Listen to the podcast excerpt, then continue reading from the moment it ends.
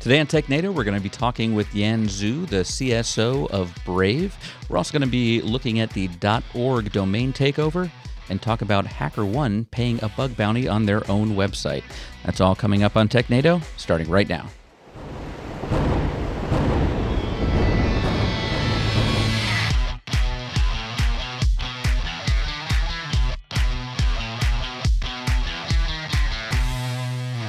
Hello and welcome to TechNado. I'm your host, Peter Van Rysdam, joined as always by Justin Dennison. Justin, how are you? I'm doing fantastic, Peter. Thanks for introducing me first. It makes me feel warm and fuzzy. Must be the given time of year. You're well, you're you're right there, so I thought I'd do it first. I'm always right here. Yeah, I know. well, I see Don first when I turn. And Don Pezet, how are you? Hey, I am, you know, I am just glad to be a part of this professionally produced podcast that features journalistic excellence each week. Yes, uh, we should take a moment in this time after uh, the Thanksgiving holiday uh, and and leading up to to the rest of the holiday season to say thank you um, to to Brad, uh, our producer. Um, thank you to uh, Megan Brewster, who is is doing our scheduling because she's doing an amazing job. We have an amazing guest today. We have Yan Zhu, who is the CSO at Brave Software. They make the Brave browser. But uh, if you're familiar with, with her story at all, it's it's uh, pretty incredible. Um, went to MIT's, worked at Yahoo, all over the the Valley, um, done work with EFF and, and some great organizations, um, WC3, I think. Um, so uh, we'll be talking with her in a little bit about what makes the Brave um, browser unique. But you know, great job in the, on the scheduling work get really some bang up guests in the last couple. Well, I was being funny, and then you went all serious. Like those Yeah. are things we actually have to be Yeah. thankful for. Yeah. I mean, they make us look good as They best do. they can. They do. There's only so much they can do. Yep. A lot of Photoshop. Well, you can't Photoshop video. No, you can't. Yeah. But uh, right. but you can do. Adobe Premiere filters. or Yeah, you get a lot of filters. I, I'm, Is that why I look like a cat? my skin is radiant. Yeah, my skin That's because you're always.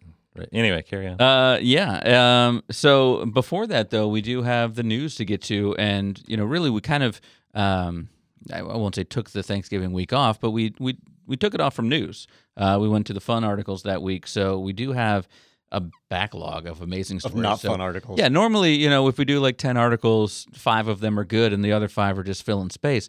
This week, it is like 10 bang up articles, top to bottom. Uh, you are so- setting weird expectations. up So front. let's get started with the first one. Obviously, has to be amazing. Um, and it is from lifehacker.com.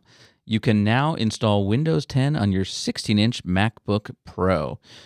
And it's funny because I, I know someone who's already done that. Uh, Yeah. It, it seems like um, if you're if you're not happy with with high Se- we're, we're, we're not even on High Sierra now. We're on Mojave. Catalina. Catalina. Catalina. Well, I, I was like, what's the other one people are a- You're still on angry with? Mojave, right? Have you gone Catalina? Uh, I think I'm on regular old Sierra, aren't I? Oh, you're still. no, no, that back went to Sierra, then Mojave, then High Sierra, then Catalina. Right. Okay, I'm I'm right before High Sierra. Wow. So- So, you're way back there. I'll have to get in a DeLorean and go look at your laptop. Well, I like to use external monitors. Or just some kind of security exploit we can use. Uh, I'm on Sierra. Well, running Windows 10 on a MacBook is not something new. You've been able to do this for a long time using Boot Camp. But when the 16 inch MacBook came out this year featuring the Not Sucky keyboard that we talked about two weeks ago, uh, they did not release Boot Camp drivers for it right away. And there were rumors circulating that Apple might finally stop supporting Boot Camp. You know, a lot of people, when they switched to a Mac, a big challenge they had was they would have all these Windows apps they needed to run, and Boot Camp kind of gave them a way to get around that. But thanks to virtualization and more people creating Mac versions of software and web based, there's been less and less demand for Boot Camp. So there were rumors that they were going to stop it, but they didn't. Uh, they did actually just the other day. Um, actually, it's been about a week and a half now since they released the updated Boot Camp drivers for that. Now you don't have to do anything on your laptop. You know, when you run the Boot Camp wizard, it'll actually download all the latest drivers at that time. And so the the newest drivers are out for that 16-inch MacBook, and you can fire up Boot Camp. And remember, with Boot Camp, you're not replacing Mac OS; you're doing a dual boot situation. So Mac OS is still there, and Windows runs in a small part of that partition. Uh, by the way, went and put my hands on one of these 16 inch MacBooks. Physical escape key. Keyboard feels fantastic. Yeah, Mm, Yeah. Justin seal of approval. Uh, it does. It does. I mean, it's still got the touch bar, but whatever. Uh, I have a physical escape key, and the keyboard actually has key travel. Uh, I, just- I just How much plasma do you have to sell to be able to So. I've been working on a spreadsheet Okay. to determine plasma and the number of aluminum cans that I have to Mm. collect Mhm. uh, to sell back to the recyclers to buy one of these. Well, your current laptop is uh, aluminum, right? You can recycle that too. Yeah, I suspect the the sticker Oh, on the yeah. back of it that's like a an item code that says this belongs to Oh, not okay. Justin might be a tip up. like I said, uh, the offer still stands twenty five dollars per foot rub. Uh, so that'll get you there. oh, you're rubbing my feet. Super- He'd giving Yeah, me twenty giving five you dollars. yeah. It's one of those you know, it's a thing. that- It's a thing. Then you'll just feel dirty. All right. Well, so that's exciting. So, so Justin, if you do get this, are you are you gonna uh, put boot camp on there? I might. I mean, the Windows 10 has come a long way. I there's times that people go, "Hey, what's the development experience like on Windows?" Oh, I don't know. I haven't used it in a long time, so I I used to uh, might use- give it a. I used to use Parallels. Is that that's a mm-hmm. virtual? Mm-hmm. Yeah. Okay, so that's not like So this where it's a The physical. problem with Boot Camp is you have to partition your disk, right? So you're actually setting aside a block of your hard drive to make it exclusively ava- available for Boot Camp. and you can't share files. Well, you can share them. files, sort of, but only one operating system's running at a time. So if you really want to share files, now you got to get like an NTFS driver for Mac or a well now an AFS driver for uh, Windows, and and that's all kind of a pain in the butt. Yeah. So virtual machines like in Parallels or VMware Fusion, they're so much easier because you can be running Mac OS and now you're running Windows on top of it, and you can easily exchange stuff. So that's why I think a lot of people don't bother with Boot Camp anymore. And Parallels is pretty cheap. It's like 50 bucks or something. It's it's come down quite a bit. All right, let's head over now to our next story over on Mashable.com. Powerful Internet Authority says it's powerless to stop to stop billion dollar dot .org takeover.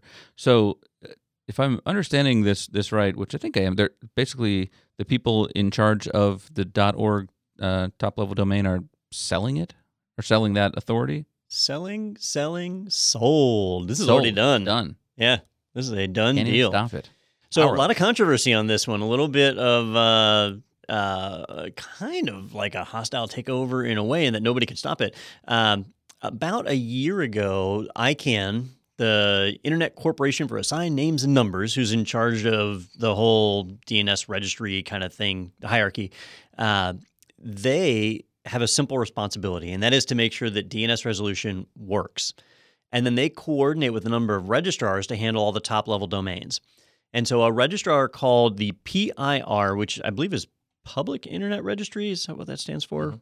I believe Interest, public interest registry. Public Interest Registry. Uh, they were a nonprofit that controlled the .org TLD, and so they they would report to ICANN, but ICANN didn't actually control them. So as long as they made it where .org domains would resolve, then they were upholding their, their requirements. Now, ICANN had a limit on the rate that PIR could charge, and it was ten dollars per year per domain. And earlier in the year, they removed that limit, so now PIR could charge whatever they want.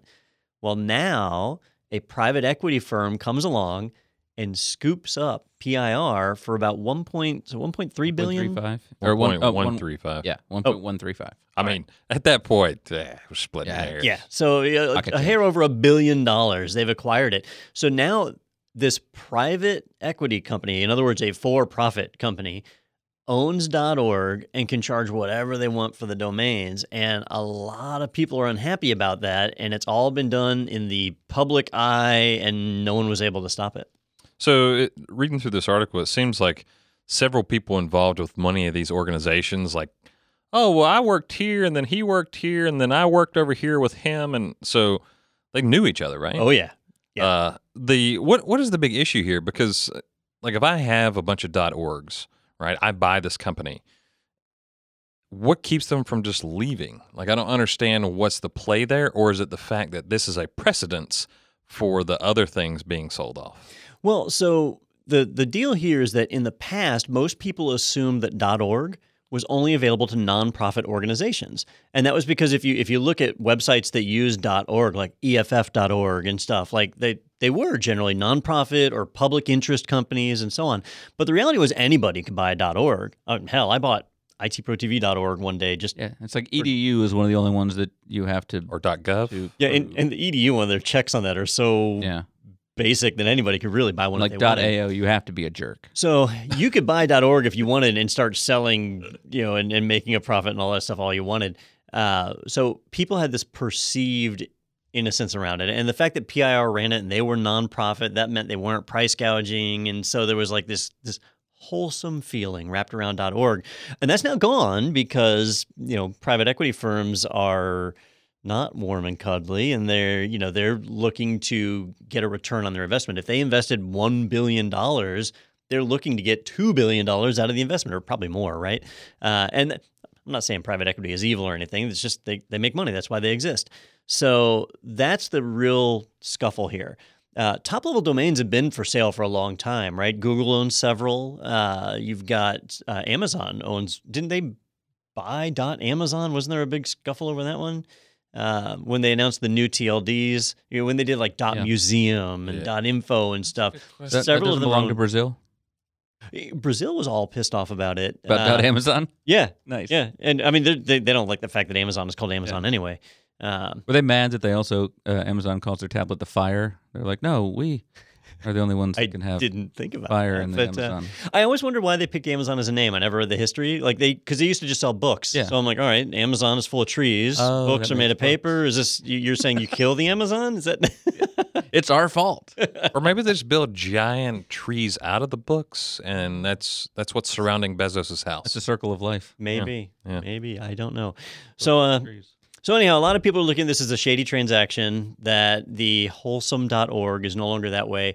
Uh, somebody came out. A couple of people that were a part of ICANN came out and said, look, let's say they did something crazy like jacked up rates six times. You'd go from ten dollars a year to sixty dollars a year. That's not a big deal.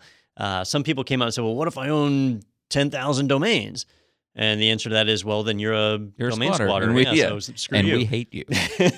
so, yeah, well, that, and that's the concern for me is not uh, not the person that says, "Oh, well, I guess I'm not going to buy a .org now." But if you have a .org and that's that's what your company's based around, and you've got you know that printed on every single thing you have and every ad you have, and everyone knows your your company by that, and all of a sudden they you know raise the renewal rate by a hundred times. You know, Yeah. you're you're kind of uh, handcuffed to your uh, your domain there because that's that's a lot of money to change um, for your for your business from a from a branding perspective. Which could happen with any TLD. So .org is really the only one that's surprising. All right. Uh, well, let's uh, switch gears now over to our next article at zdnet.com. HPE tells users to patch SSDs to prevent failure after 32,768 hours of operation. Uh, the HPE SAS SSD users uh, need to install a critical firmware patch or, or they will lose their SSDs, including their data. And I actually originally saw this on, on Reddit in, in a sysadmin um, uh, sub where people or someone said, "Hey, this happened to me, and we lost all of our stuff." So uh, this this is something that's real and, and is definitely affecting people. But first question I had for you, Don, is why is it thirty two thousand seven hundred sixty eight hours? And and it made total See? sense once you said it. This is one of these interesting things where to to somebody who's involved in like binary numbers or or just like the, the work I've Yeah. done in databases is where I've got it. Uh, Thirty two thousand seven hundred sixty eight is a is an important number. But to the average man on the street, it, it doesn't really mean anything, right? Uh, but did Justin, you you know why it's significant, right? Ah, so uh, it's. I tell you what, Don. If you'd asked me any other time, but no, it's oh, gone. Oh, man. it's gone. Now you man. put the pressure Mr. on it. Math It's- over it's here. gone. Hey, man on Alright, the so- street. 32,768 is the smallest number you can write in 16 bits. So I wanted to say 32 bits. 15 bit number would go to 32,767 before you, you know, ran out of, of bits to write it and have to go to 16 bit. So while HP hasn't specifically said it, it's pretty obvious like they, they were doing something that relied on a counter and they were only giving it 15 bits to store that counter in. Unfortunately, this counter was some kind of health check for the drive. And so as that drive would run, it was keeping track of how many hours it had been running. It's probably part of some health reporting or whatever that it was doing. And as soon as it hit 32,768 hours, it was no longer able to store that. And so their default mode of instead of saying, well, I guess everything's okay, is it said, nope, I guess everything is dead. We should delete everything. and you know that's the weird part is it doesn't delete everything it just stops working and so technically the data is still there but there is no way to get to it hp just says that's it you or hpe says you can't get to it um, now two things that i want to point out here is is one that there's, there's no way to get past this, but there is a fix, right? So there's a firmware update. If you haven't hit 32,768 hours yet, You can apply the firmware update. They've published a list of drives that are affected. The second thing is this is HPE. And these are SAS drives, serial attached SCSI. So if you're worried about your laptop or your desktop, don't be.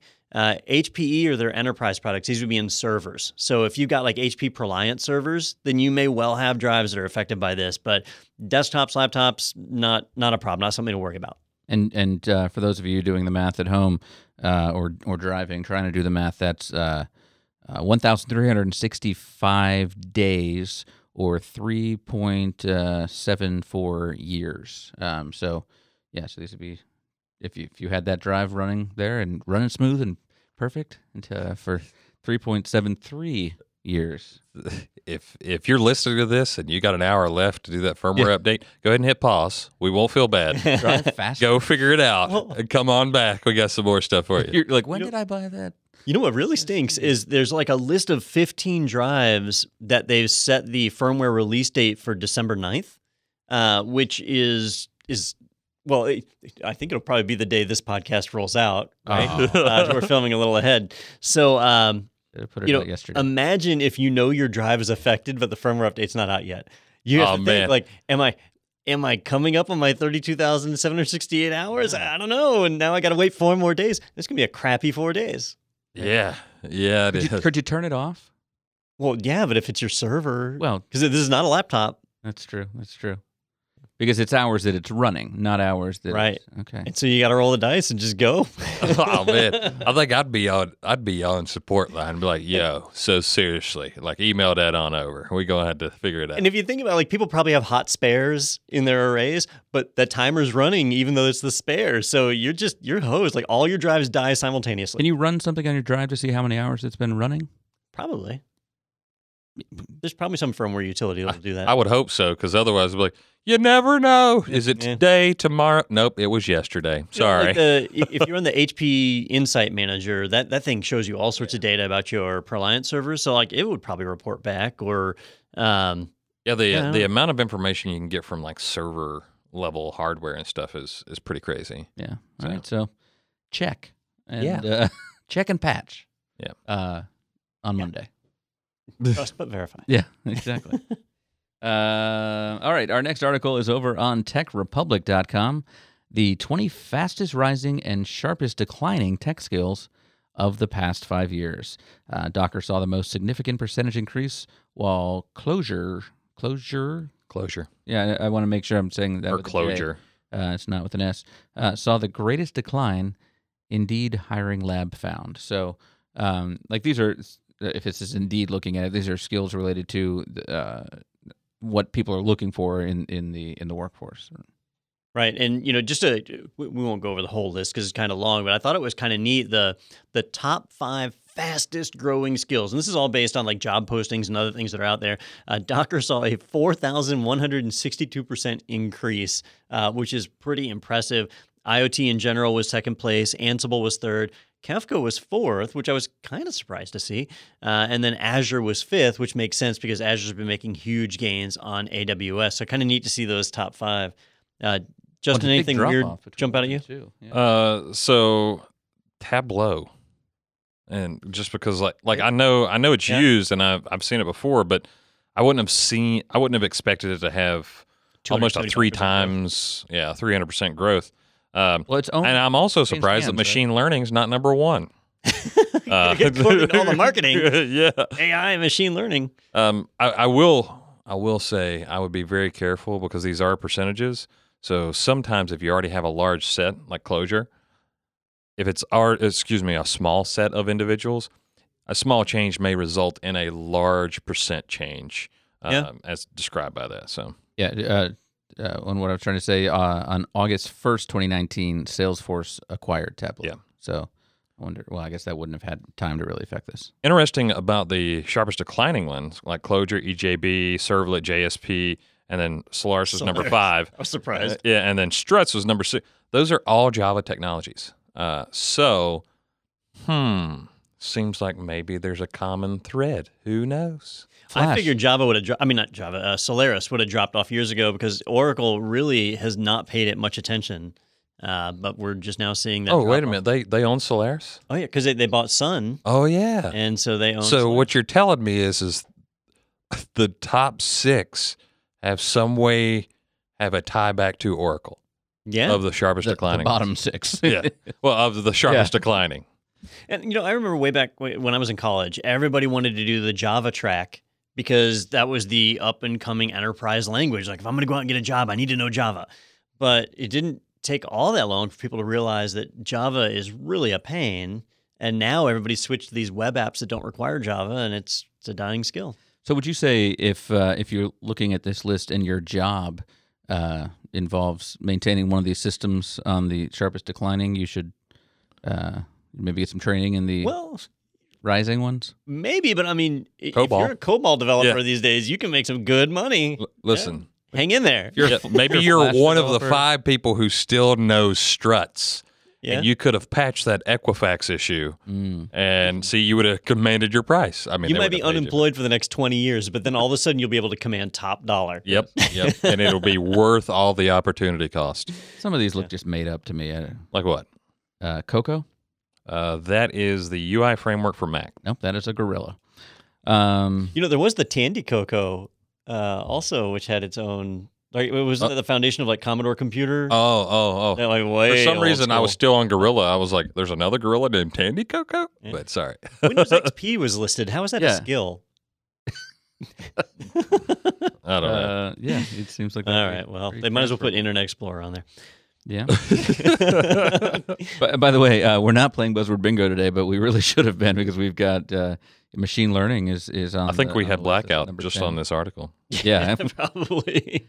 yeah. All right, I scribbled in the whole page. All right, let's head over now uh, to our next article from Hackaday.com. Raspberry Pi 4 HDMI is jamming its own Wi-Fi. And now this is not the first issue we've seen with the Raspberry 4. What was the what was the other one we The had? first one was that uh, when you hooked a USB charger up to it, sometimes the charger would see it as an audio device and not provide And not power. Power, yeah. So uh, this, I mean, again, we're talking about the the ports and the inputs basically for it. So.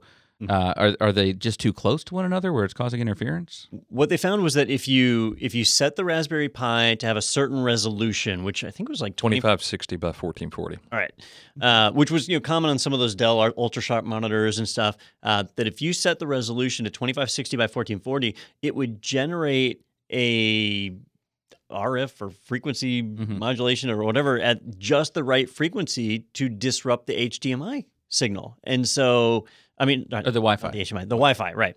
So the HDMI chip would then begin interfering with the Wi-Fi, and you'd lose network connectivity. You switch to a different resolution, and all of a sudden you're on the network again.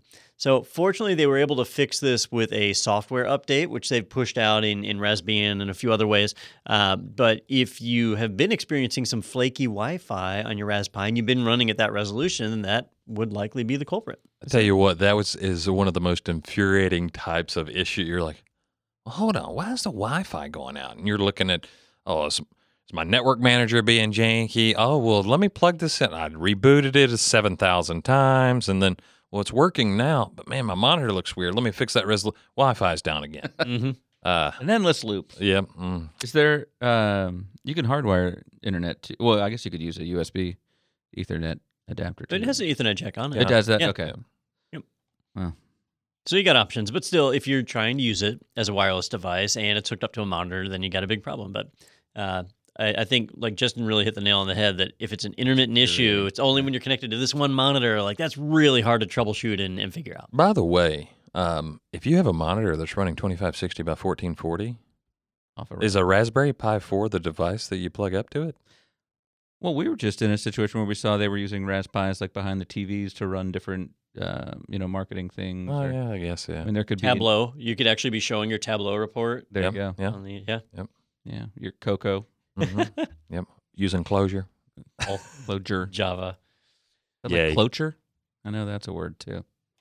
Randy Couture. Oh, What? sorry, Mike. uh, all right, uh, let's head over to our next article on CNBC.com, where we get all of our tech news.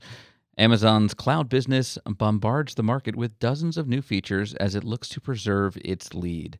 Uh, you were mentioning before Azure uh, making uh, big leaps, but uh, Amazon's not going to take that lying down.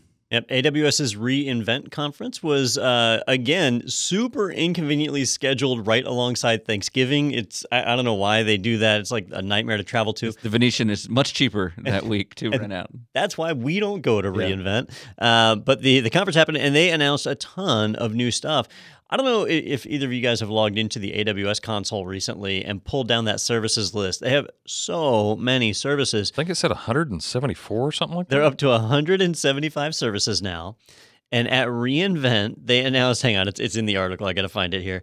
Uh, they they announced several new services. Uh, 28 new services launched at reInvent this year. Uh, 23 of which were made during Andy's keynote. So in the keynote speech alone, he announced 23 new features. It's I see two sides to this, right? So on one side, Amazon is moving really fast to adopt new features and make sure they can maintain control of the cloud market because they're getting a lot of competition from Azure. On the other side, like damn, focus in on making some stuff really, really good. They're they're taking the shotgun approach and just hitting like every service possible. Yeah, I mean the Graviton2. I might. That's a new processor that they built in house that they're going to allow you. I, I, was actually in the EC2 instance um, uh, console today, mm-hmm. and it now selects, "Hey, do you want an ARM or do you want, like?" It pushes that up front. So that's kind of interesting. And they do have a managed Apache Cassandra, and if you've ever tried to set up a Cassandra cluster, you're like, "Cool, that's awesome." Uh, but there's some other things here that I'm not sure I would be weary about using them right off. Well, you know, the fraud detector. Yeah. I thought was really cool. So if you're running a, a web application and you need people to sign up for an account, well, Amazon has a ton of experience in dealing with fake accounts because tons of people are trying to set up Amazon accounts. And so what they've done is they've taken all the stuff they've learned about detecting fraudulent logins and made it a service where you can now leverage their API when somebody's signing up for an account and basically benefit from all the millions and millions and millions of transactions that Amazon does in a given day to identify fraudulent activity. I think that's really cool. So I'm not saying these aren't cool features. Some of them are really neat, but it's just there's so many. You gotta. It's hard to stay on top of what's available and, and what isn't. But at least they're not like Google where they kill them off after two weeks. This is true. They do stay around for a while, at least to see, you know, give them a good, uh, the old college try, if you will. And uh, some of these features were actually extensions to pre existing uh, things like SageMaker. SageMaker already existed, which was like make AI easy for everybody. Uh, but they started adding some additional things like a built in uh, IDE that just kind of drag and drop kind of feel. So that's pretty fun. Uh, by the way, if you haven't been playing Buzzword Bingo and you don't have your pen on you, I'm I'm surprised. There's there's several that just came up right there. Yeah. Uh, so this is not the week to um, mainly because there's this uh, wavelength. It, it there's like 5G in there, cloud computing, and uh, yeah, crazy right. stuff. Yeah, I, wavelength is one that I I don't know if I would use ever for anything I do. I didn't see a cryptocurrency one though. I know. I know. We're going to talk about that. oh, good point. Yeah, we'll hit that one. By the way, we're we're trying to come up with band names for our uh, our rock band competition uh, here in the office, and uh, my suggestion of Kenny Five G was was knocked down. Kenny Five G. I also like uh, Fifty Centos. What that was right. another one I had. So Fifty Centos would probably re- your group. You have a lot of millennials in your group. We do, right? Yeah. They probably don't know who Kenny G is. But they know who Fifty Cent is. They do, yeah. So they they might they're in marketing. They might not know what Centos is. Oh, good point. So hmm. hard to find a winner there. Yeah, but if tough. it was the TikToks, oh sure, you mean Vine? the it's Viscos, just Vine. millennial Vine. It's just Vine. Yeah, I'm pretty sure someone was like, "All right, so Vine's dead. It's longer. We still got the Vine code base. Yeah, you know let's do some that? quick China. let's do some tweaks. Let's rebrand it. Boom, TikTok. I think China more said, "Hey, what's a, a way to get uh, the information on all the the the new uh, Americans?" Oh, you can make a thing for them. Okay. There you go. uh, all right, let's head over to the street now. Is that Jim Cramer's site? It is. Uh, all right. Uh, this article Costco's Thanksgiving Day website crash cost it nearly $11 million. Here's one example of where it might have paid to physically line up in the wee dark hours of Thanksgiving to score a Black Friday deal. No, what No. lining up. Of, Absolutely not. All right. So, you know, here in the United States, after Thanksgiving, we have Black Friday, which is the largest shopping day of the year. It's called Black Friday because a lot of retailers are in the red, in other words, negative earnings. And all of a sudden, on that day, people start spending their holiday money and they get into the black and become profitable. I never knew that. Big deal. Oh, that's why it's called Black I thought it was because of all the bruises. Yeah, the black eyes. Yeah. Yeah. All right. Well, it's because of the horrible, horrible shopping massacres that were perpetrated hundreds of years Uh, ago. Yep. Sure. Uh, but or they became profitable in, in the black. so there's that. Um, now, this year there were several articles on it. I didn't pick most of them because they're kind of boring. Like uh, less people showed up in person this year than ever before. I guess because what happened to Cyber Monday though? Isn't It's that still Monday. Monday's still a big deal. yeah? But a lot of people are starting their Black Friday deals early, and they're starting them online. And so why? Why I, I didn't go to a single store all weekend. So you know, d- d- did some online shopping. But what I thought was really cool about this article is we hear about websites going down, and and I always think the first thing I think is, man, I'd hate to be one of their IT admins. Like I bet they're working some late hours, and you know, you feel bad for them. But there is an actual dollar value attached to an outage, and going down on one of the busiest shopping days of the year cost you real money. In this case, it cost them about $11 million, and they were down for, I forget, it was like eight hours or something. Oh, 16 hours. 16 hours.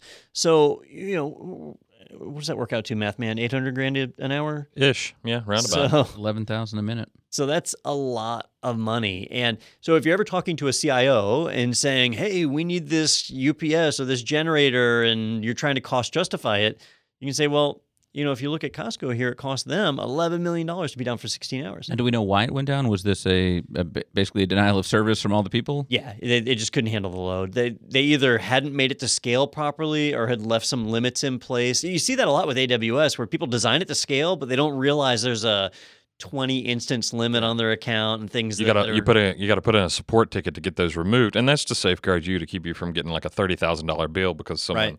You accidentally pushed your keys to GitHub and someone's like, "Ooh, crypto mining." Um, this is one of those things. Yeah, the limits, but even then, you think it would take sixteen hours? Like if I'm that type of customer, if I was using, let's say AWS, I would be paying for premier support.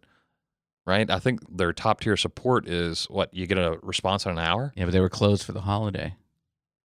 Yeah, Amazon closed. I I imagine. Well, now that that might be true, but I imagine uh, you know they were fully staffed. Uh, but it's Costco, right? So what they had to do is they had to first they had to show their ID card to tech support to get in the door. And they had to describe the problem and show them the receipt. Yeah. You had to buy bulk support. So what's funny is some of the AWS services actually came out of Amazon going down very similar to this, and they did a cost analysis, and they said, no, we can't afford to be down because we lose. You know, well, this was eleven thousand dollars a minute. I tell you what, eleven thousand dollars. I'm like, we got to be up. We got to do it right now. All of a sudden, that fifty thousand dollar generator or those extra servers that are turned off most of the year, all of a sudden that cost is negligible. Yeah, they could have got that at Sam's. Um, I was not able to get my pallet of toilet paper, so uh, Man. very upsetting. But I did get a, a shop vac at the Home Depot. I did get two hundred gallons of Heinz ketchup. Oh, yeah. Mm. Gone, a gone in the weekend. with a with an electric pump Yeah. and a water hose. And with, with all the leftover turkey, that really, you know, because it gets dry. Yeah, yeah, and I put ketchup on my leftover That's so turkey. a, a shop vac was your big Black Friday steal. It was. It was $39. What what uh, size? Normally uh, a 16 gallon. Oh, that's not bad. normally What- how many horses? Uh, Horsepower, by the way. Six and a half, I think. Man, that's Oh, yeah. that's got a lot of sucking power. I'm going to spill things just to clean them. Yep. yep. Make sure you take the filter out. It'll get Oh, wet for and the, for stink. the water. Yeah. yeah, that's what I heard. yeah, I, I got, I haven't put it together yet. uh, right. Next, uh, let's head over to slashdot.org. He gave a cryptocurrency talk in North Korea. The U.S. arrested him.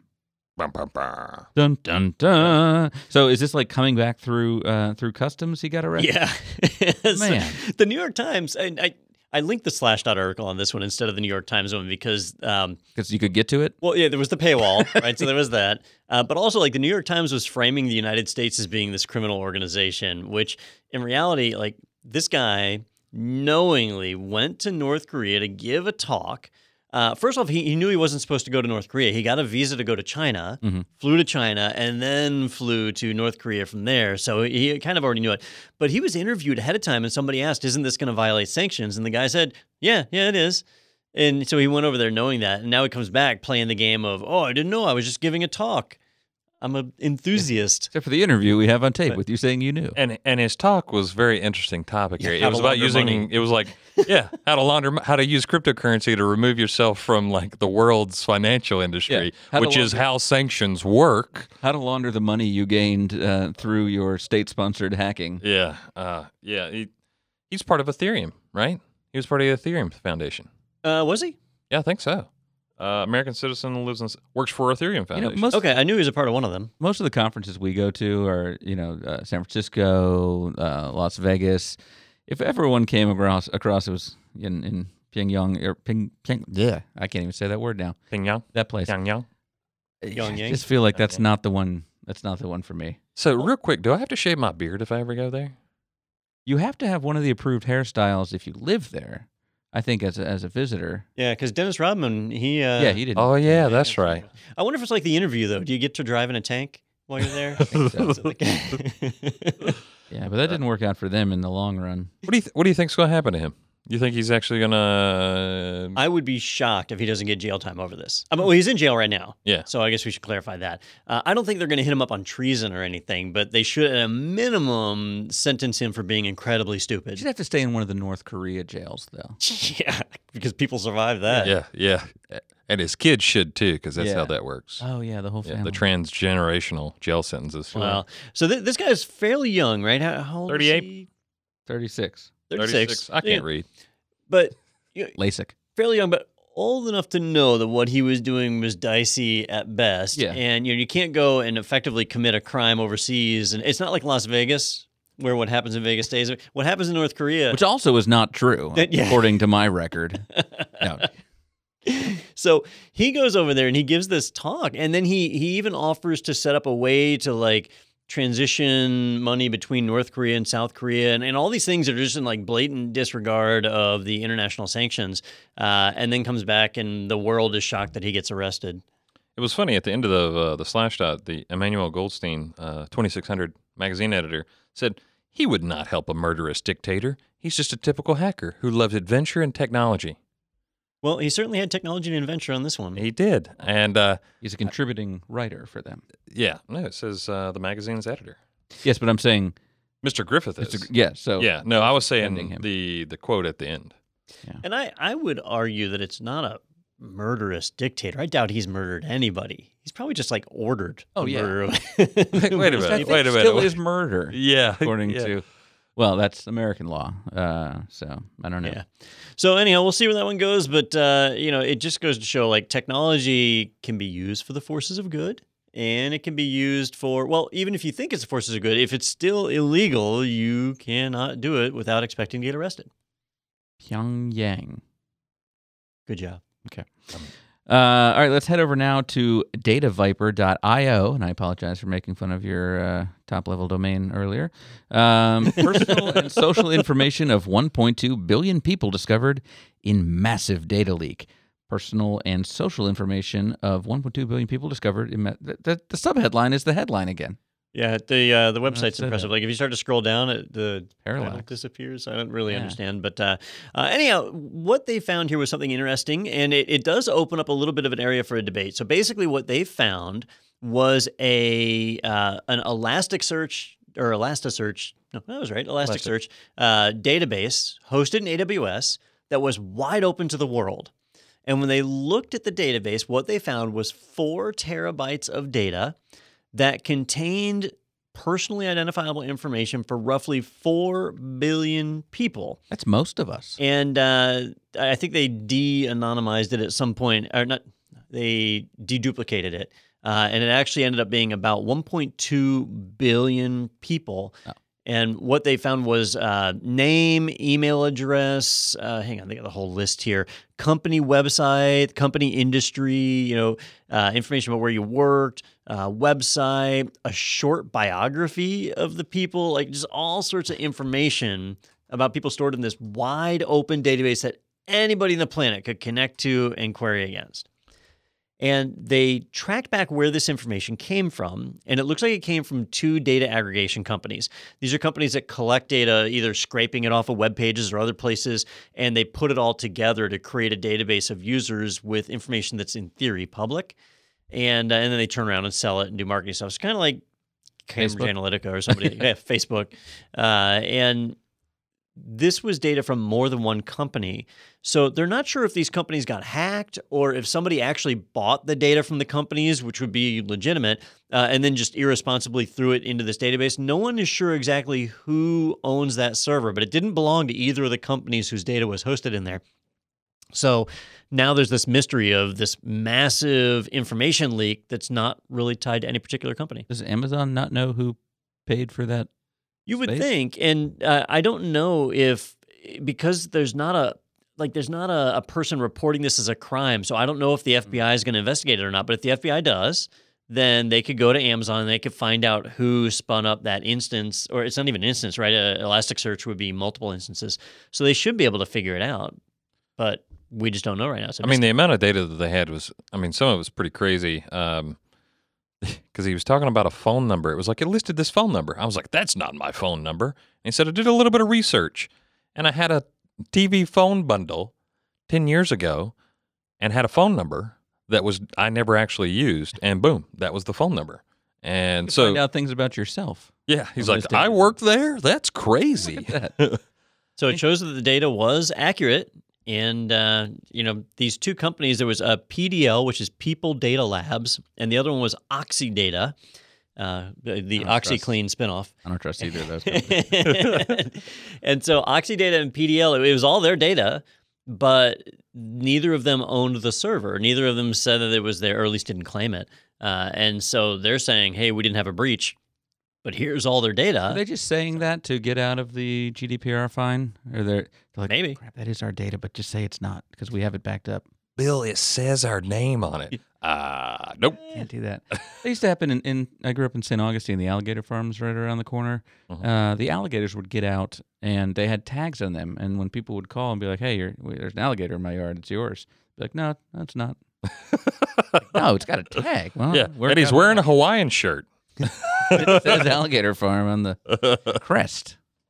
Same kind of thing. Same kind of thing. Just data So, instead of alligators. so can I, you think I can call it? How much do you think it's data costs from people at Data Labs? How much it costs? Yeah. You're Um, buying the, in bulk if you buy all 1.2 billion datas. a lot of them charge for like a, a monthly access or whatever. Um, well, what's that leads company? Sunset or Sunrise, something like that. Uh, th- there's a couple of companies that specialize in this. They, they call them like lead sourcing.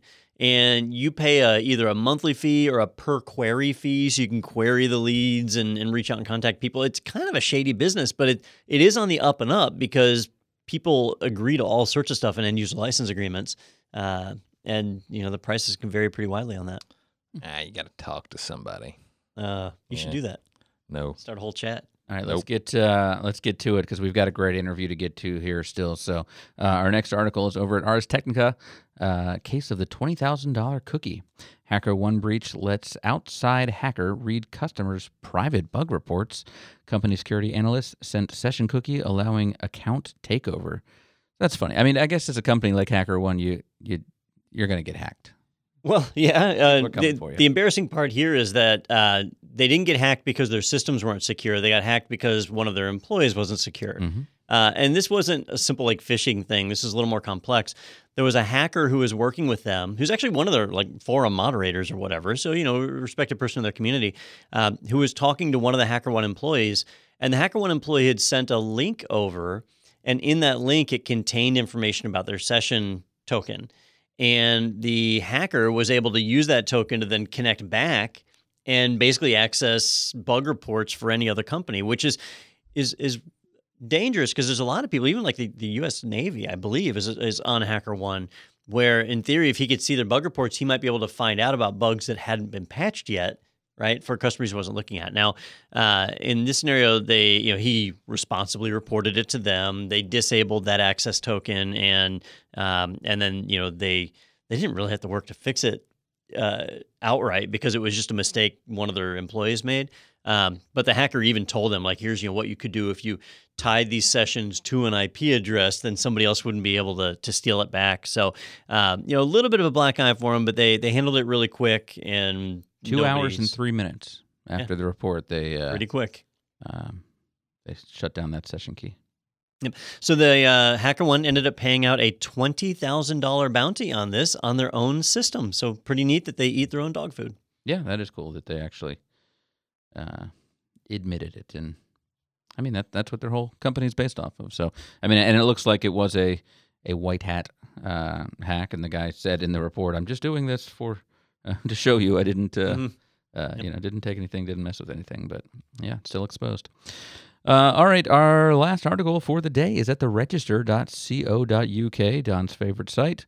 Uh, at Atlassian scrambles to fix zero-day security hole accidentally disclosed on Twitter.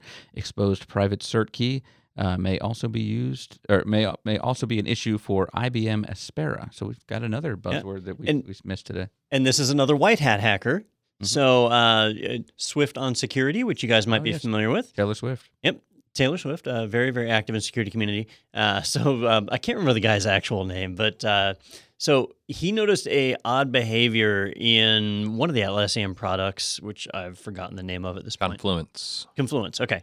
So um, uh, he noticed that it had this like offline mode where it would connect to a domain, which was Atlassian domain 4 localhost connections only.com.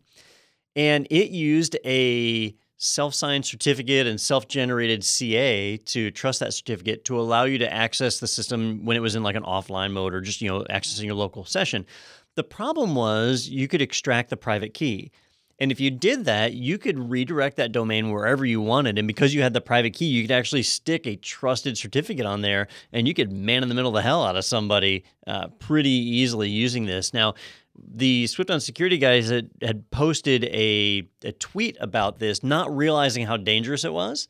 So he didn't go through responsible disclosure, but not because he was being malicious, just accidental. Uh, but as a result, Atlassian has had to really scramble to get that patched. Um, this issue, they'd actually sort of known about it before, and this was a feature just for backwards compatibility. So they had already told people to like update and get away from that, uh, but now they're having to force that to to get that removed. But it shows some of the dangers that software can introduce that you don't even think about. Like we worry about our web server or web browser security and, and the certificates we trust, but individual applications can have their own trusted certificates too that lead you open or leave you open to some of these attacks. I'm glad uh, Atlassian uh, didn't just shake it off. Yeah. I want to hit you. hey, haters gonna hate, hate, hate, hate, hate. I know. Hey. It makes it's not helping, Peter. I've uh, I'm, I'm proud of myself. I've actually heard that. You heard that song? Yeah, that's Oh, the only yeah. one I could think of. Yeah. you disappoint me so much. but I make myself so proud at the same time. It's very sad. Uh, all right, uh, it is time for our interview. Uh, we have uh, Yan Zhu, who is going to be joining us from the Bay Area, and uh, for the one percent in in Florida, that uh, it's not that's not Tampa. Um, that is the Silicon Valley out there in uh, in San Francisco, California. You just sound so old right now. Yeah, uh, near the Facebooks, uh, the Googles are out there. All Still that. near the MySpaces? Uh, yeah, I think so. I think that's still up in that area. Tom and the whole the whole crew. Tom Rich. The spaces, yeah. Uh, but let's do that now. Let's uh, let's go ahead and uh, and take a quick break. We're going to come back with that interview right after this on TechNado.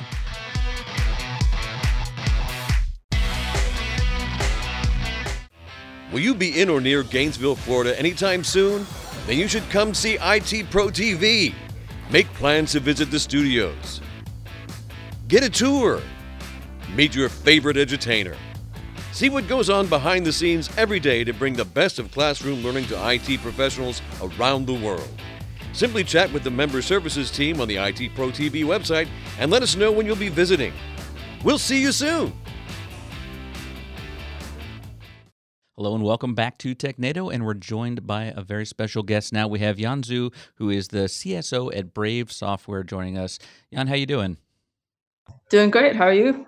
I'm doing really well, and thank you so much for joining us. I uh, I know you have like a, a really active uh, schedule It looks like. You got your uh, your hands in a lot of different things with, with Brave and, and various projects that you work with. So um, thank you for uh, taking the time to join us today. So l- let's get started though uh, with kind of what Brave is for those that aren't familiar with uh, with that browser. Yeah, so Brave is a relatively new web browser. Um, we're available on all platforms, desktop, whatever kind of phone you have, we support it. Um, we started in around 2016 as a browser that's not only focused on privacy and security, but also kind of replacing the, the revenue model of the web with something that's more user centric and user respecting. Um, so, what I mean by that is the web these days is mostly funded by ads, which, as any security person knows, has a bunch of security and privacy downsides. So we're trying to replace that with a more private model um, of advertising that's more opt-in and with the option for users to pay content creators directly instead of seeing ads. So that's kind of like the high level mission of Brave. Yeah, and it's funny because I sit uh, with our, our marketing team here, and so they've got a very different opinion on things uh, than, than, people like Don or Justin that are thinking about security here. Um, so I wanted to just kind of understand, um, like the, the, very first first thing, kind of on the uh, on the header of of uh, Brave's website at brave.com, uh, it, it says that you can earn rewards by opting into our privacy respected ads. So what is what is that exactly? How how does that work um, versus you know the kind of ads where they're I guess basically tracking you uh, mm-hmm. across all the sites you go to? Right. So um, the way ads work at a pretty high level is advertisers build these profiles of you and what you're uh, interested in. So let's say you're interested in cars and houses, and so advertisers' goal would be to to figure that out and to show you ads related to cars you can buy and houses you can buy. Um, and the way they do that just kind of today involves putting a bunch of trackers on various websites you're visiting and using that to build an online profile of what your interests are. So Brave kind of um, Brave, if you opt into Brave ads, changes that model by doing local classification to see what your interests are. So if you if you notice your browser actually has a perfect view of what you're interested in because it has a local database that includes your entire browsing history. So, kind of um, the idea of Brave is we should just use that local information to figure out your interests and have that profile for you locally without that ever being sent to any third parties. Um, and Brave also loads the entire ads catalog locally. So, in effect, when you see a Brave ad, what you're seeing is a local ad that's served locally um, and doesn't involve any network requests until you click on the ad and actually go to the landing page um, for the for whoever's hosting the ad. So, so how so. does that impact sites like um, you know when you go to CNN's website? CNN's website is littered with ads from a number of different places. So when we use Bra- Brave and go there, if we've opted into the Brave ad platform, is it replacing the ads on the web page, or is this displayed a different way? So yeah, so it's completely separate.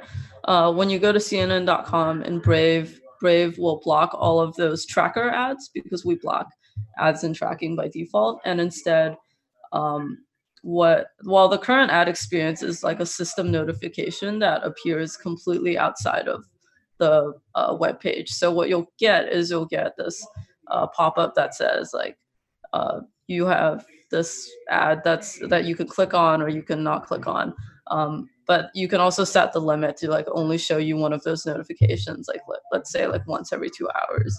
So it's it's pretty customizable, and yeah, it's like completely separate from the web pages that you're visiting. When you so you said these ads come down and are served locally. Does that mean when I open the browser, all of those are pulled down immediately, and then additional content is loaded when I click, or is that during the install process, or how does that work? Yeah, it's like a every roughly like every uh, I think it's every 24 hours or every like several hours that um, we just download the entire ads catalog for your geographic region.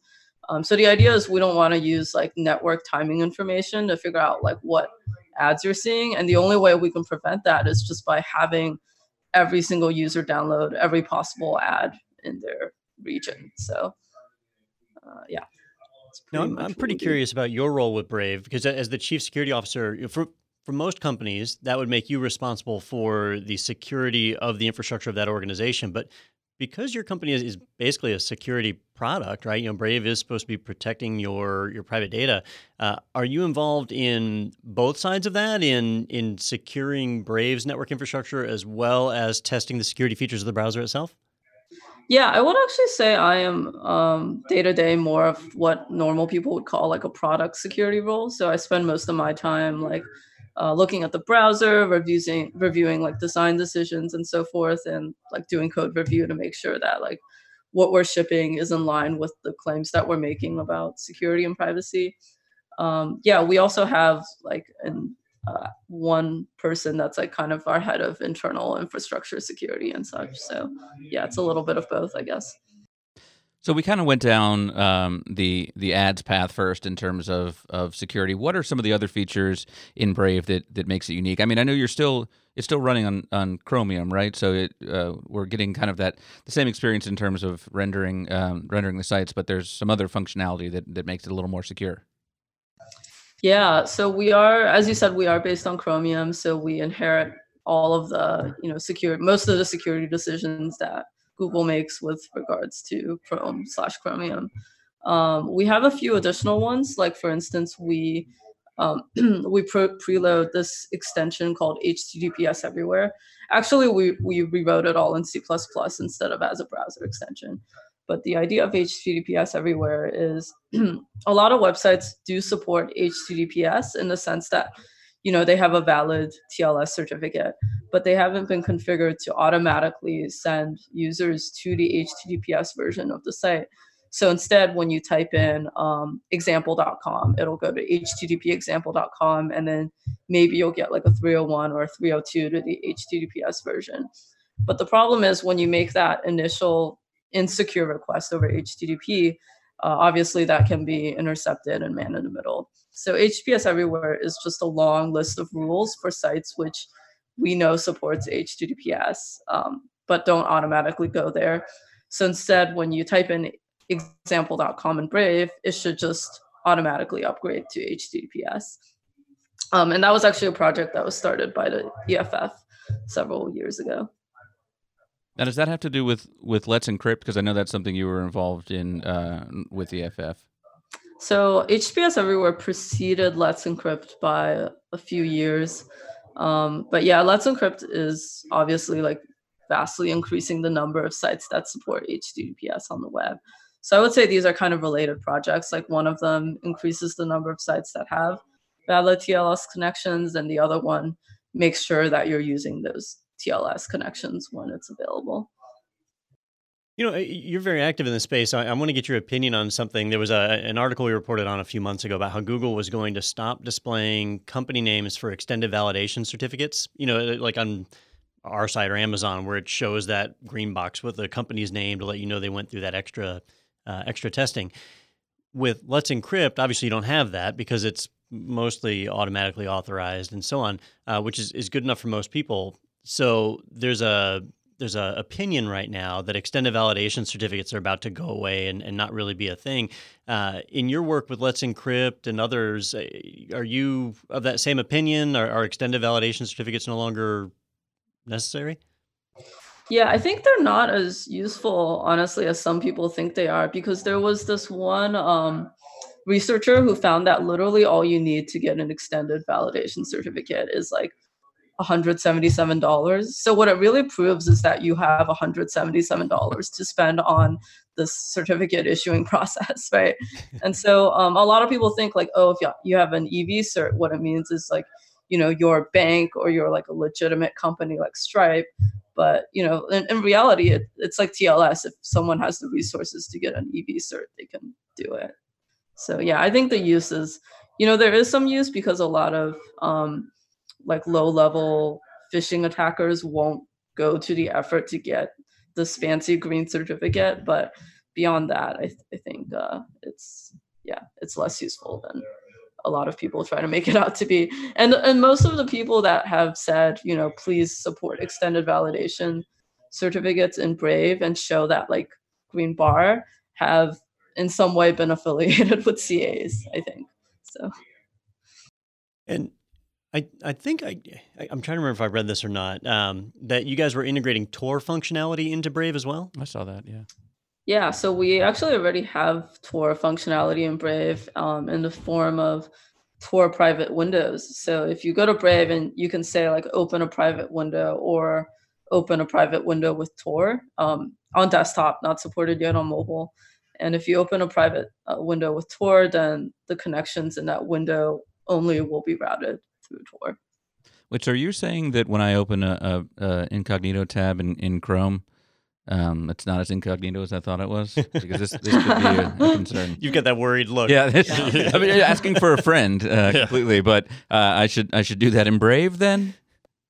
Yeah, I mean that's one thing we're trying to address is you know a lot of people when they open incognito tabs or, or incognito windows, they think like, oh, this means the website doesn't know who I am or doesn't see my IP address, and my employer doesn't see my IP address. Well, neither of that is true because incognito windows don't do anything to change your IP address unless you're using something like Tor and Brave. Uh, while you mentioned IP address, it, it, I don't have a question related to this, but just wanted to share an amazing uh, uh, tweet that you had from a, a couple days ago. You said you got the best uh, HackerOne report ever. Someone reported that an attacker website can figure out a person's IP address by quote gaining local access to the person's machine then installing Node.js web server and using the IP npm uh, package to get the IP. And I, I love the comments. I, I like sat there for ten minutes yesterday. One of the comments was, "That's like breaking into someone's house." To get a piece of mail so you can figure out their address. It's like I, I just enjoy that. Any other great uh, uh, bug reports or, or, or reports, bugs, uh, HackerOne reports that you've gotten? Oh man, so many. I think anyone who runs runs a bug bounty just sees so many reports that are just like bogus. I feel like um everyone gets one that's like uh, if I have a TLS certificate for your website, like I can man in the middle it, you know, stuff like that, where it's like, obviously that's yeah. true, but you have to first get a TLS certificate. Um, we we I think Brave gets a bunch, especially that are like, oh, if I can get local access to your machine, I can see your browser history, or I can see your like cryptocurrency wallets, and so we have to say like explicitly like no you can't just say like if i have local access to your machine i can do this. Because then it's like pretty much game over in a lot of different ways. Uh, well you just brought up cryptocurrency. So there, there's a, a crypto component built in to the browser as well where, where i think you kind of mentioned it a little bit when we were talking about ads but but you can actually um, pay the content creators uh, directly through uh, through a cryptocurrency you guys provide there? How, how does that work? Yeah, so uh, we try to not make the cryptocurrency aspect like too um, prominent to users because a lot of people are scared of cryptocurrency or they um, or they don't know how to set up a wallet. So uh, on the surface, like we just say like you can pay content creators using Brave, but yeah, under the hood, the way those payments work is that they're done in uh, Brave's cryptocurrency, which is called the Basic Attention Token. And so um, when users sign up for Brave, they can either like if they're technical, they can like buy this token and then use it to pay creators, or we actually can also give them these grants of tokens, um, and then t- they can uh, allocate like monthly tips or monthly auto contributions to the creators that they visit the most. All right. So before the interview, I, I was thinking all right, she's the CSO for Brave. Brave's a security browser. It's got a lot of visibility, a lot of eyes on it. That sounds like a pretty hard job. But as we've been talking, there's all these different features that you have jammed in there. And so now I'm changing my opinion from it sounds like a hard job to it sounds like an impossible job. How, do you how do you test and maintain all those different features because it, there's new stuff rolling out all the time, right? Yeah, there is. Um, yeah, we have like several different projects going on simultaneously at any given time to the point where it's it's hard for me to keep track of what's happening. Um and obviously like i'm not you know super deep into all of these because we have about a hundred staff members now. Um yeah so I, my team is about five people and the way we work is we kind of um, have this process called security reviews where if someone's developing a feature and they think that it could have any security impact, we just say like, please open a security review and tell us about like what you think the potential impact is, and then we'll like take a closer look at it.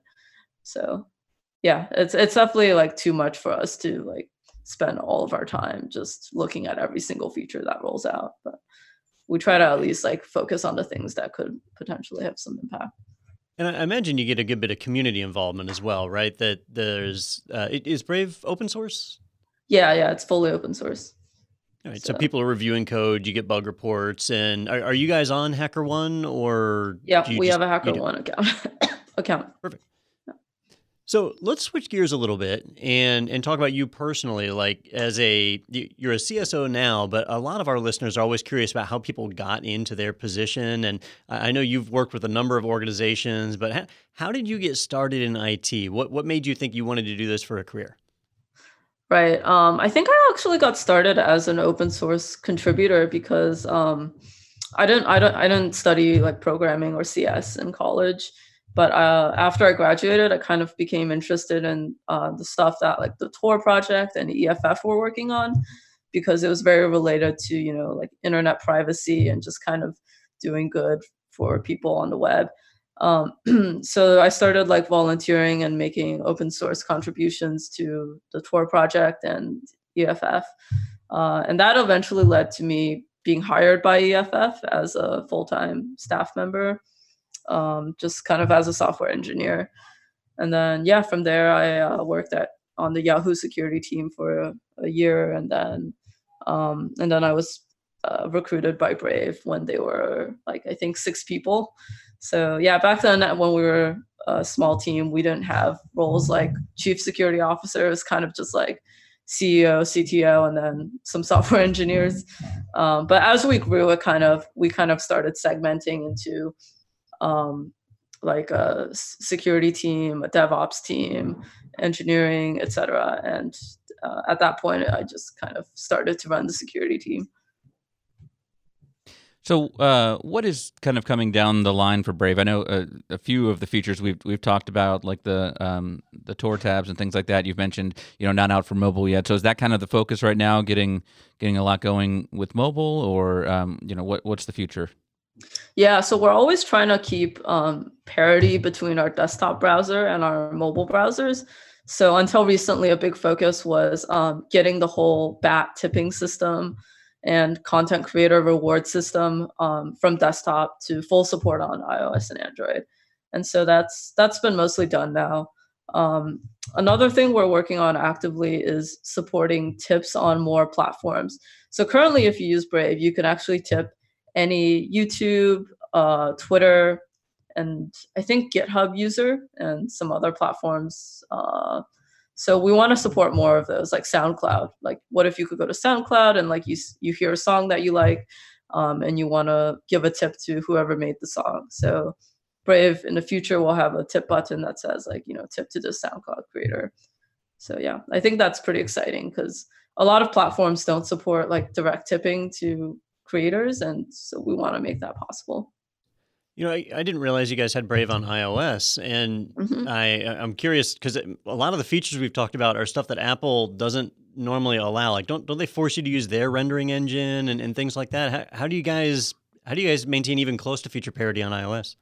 Well, so we uh yeah, so we do have to use like their rendering engine, and that has its own set of limitations. So basically, like you you can use their rendering engine but you can also do a bunch of stuff like outside of that that makes the browser more like have its own custom look and have its own uh, special features. So yeah we are sort of limited by apple but so far it hasn't been like completely insurmountable. And of course uh, they also have some restrictions on the app store and i think we were like um, slightly uncertain whether they would approve our app once it had like this cryptocurrency payment system built in but luckily they did so I think we're in the clear now on that front. So if you're if you're watching Technado on YouTube uh, through Brave, go ahead and smash that tip button. yeah, exactly. exactly. Set up to come right to my wallet, so um, we'll be all set there. Thank you for but that. But you're using that uh, Tor Oh, crap. yeah, that and they, Tor they can't yeah, find me. Then. Yeah, they can't find you. Oh, wait a minute, that's an incognito. oh, tab, that's so yeah, that's that's yep. Chrome. Um, so if uh, if people want to uh, go ahead and uh, and get the browser, they just head over to brave.com. Yep, just brave.com. All right, and how can people uh, connect with you? Like I said, you're pretty active on on Twitter. I, I uh, fell down a rabbit hole. Oh god, that was rabbit hole. Uh, Rabbit- there, there is a rabbit Literal concert coming up. You'll have to go over to. Uh, so where, where is it? It's, uh, Bcrypt, right? Yeah, B C R like the hash function. Fantastic. Oh yes, of course. So uh, so head over there. Any any other ways people should reach you, or any events coming up that uh, they can see you speak at, or anything like that?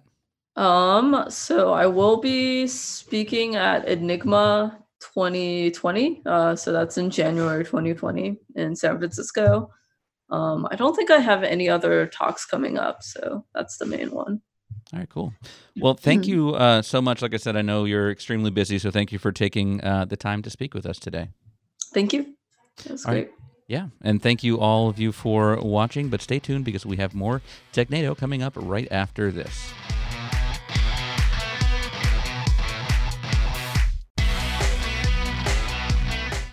Are you a career changer or a budding tech pro who's looking to start their career in IT?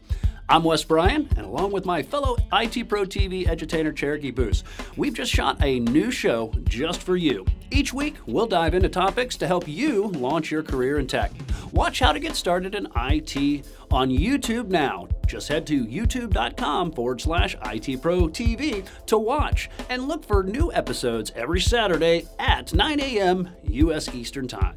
All right, welcome back to Technado, and thank you so much to Yan for joining us. Uh, that was that was cool, and I know uh, Justin, you've already downloaded uh, Brave there. Yeah, I, I've been playing with it. It's it, I had to close it out because it was kind of distracting. So, um, so too fun. yeah, it was. It was. But, but I, I got. Wait, are you sure you didn't download Brave the movie? Because that is very Wait a distracting minute. as well. is Redhead. this the Scott? browser's not the redhead movie? I, I was ready to. oh Snowman. no! Yeah, I I found it on Netflix. I just downloaded. It. Yeah, I was like, I don't brave.com, whatever. I found it over here. Uh, but no, I, I've been playing around with it. It seems pretty slick. Um, I loaded up a couple of culprits that I find, weather.com, Mhm. and uh, it was fast, and I could read the weather. Yeah, we didn't mention it, but uh, they say on their website that it uh, is eight times faster um, than comparable. I guess probably other Chromium browsers, or you know, when they're loading all of those uh, third-party uh, trackers and ads and things like that. So, you know, speed. It's a uh, a nice um, side effect of security. That's good. Wow. All right. Don is on board as well. Hey, want to let you know about a couple of things before we let you go. First of all, uh, we do have some webinars coming up. If you head over to itpro.tv uh, slash webinars, you can see what's next, which is High Velocity IT leading your team in a VUCA environment. Uh, and that takes place Thursday, December 12th uh, with Joe Peacock. Uh, it's 2 p.m. Eastern U.S. time. So uh, head over to uh, itpro.tv slash webinars. You can register for that one. You can also check out all of the past webinars uh, we've had. Uh, we've also got something a little fun uh, going on here in the month of December when things kind of uh, slow down. If you head over to uh, to IT Pro TV, we're also going to be playing Jeopardy live uh, with Don Pezet as your host and a few of the edutainers here um, as the, the contestants. So we're going to be doing that as a live event. Um, that is the 17th of December at 2 p.m. Eastern U.S. time as well. All you have to do for that is head over to IT Pro TV and uh, and sign up for a free account, and you can watch that in the live channel. If you're already a member, uh, you've got access to that, and you don't have to uh, don't have to pay for that. Um, the live channel is always free uh, for anyone that uh, is a subscriber, uh, free or paid. So uh, definitely check that out. That's going to be a lot of fun. Uh, and finally, uh, when you're done with that, and, be- and and you're like, wow, this this IT Pro TV thing is, is great. Uh, you can move over to go.itpro.tv slash technado, uh, and there you can sign up for an account uh, with a 30% off coupon code.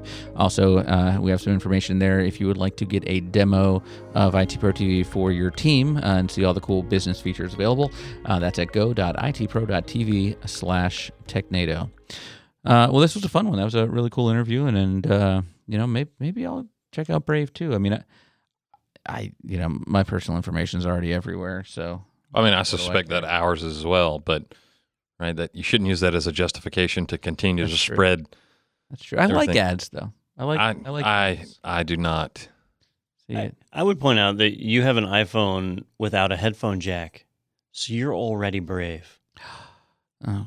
Well, they didn't give me an option. I wasn't. they forced you. They did give you an Uh, option. yeah. They gave you that little dongle that came with it. Yeah. Well, I uh, I just got a drill with a uh, one thirty second. I believe The headphone jack It's is right still under, under there. It's just, under there. It's just for waterproof. Yeah. Yeah. You just got to open it back up. So broke the seal off the old iPhone there, and I'm I'm good to go. I feel compelled to say, don't do this. Don't at do home. that. After you take your iPhone out of the microwave to charge it, yeah. uh, do not do Uh, that. put it in rice and set it on fire.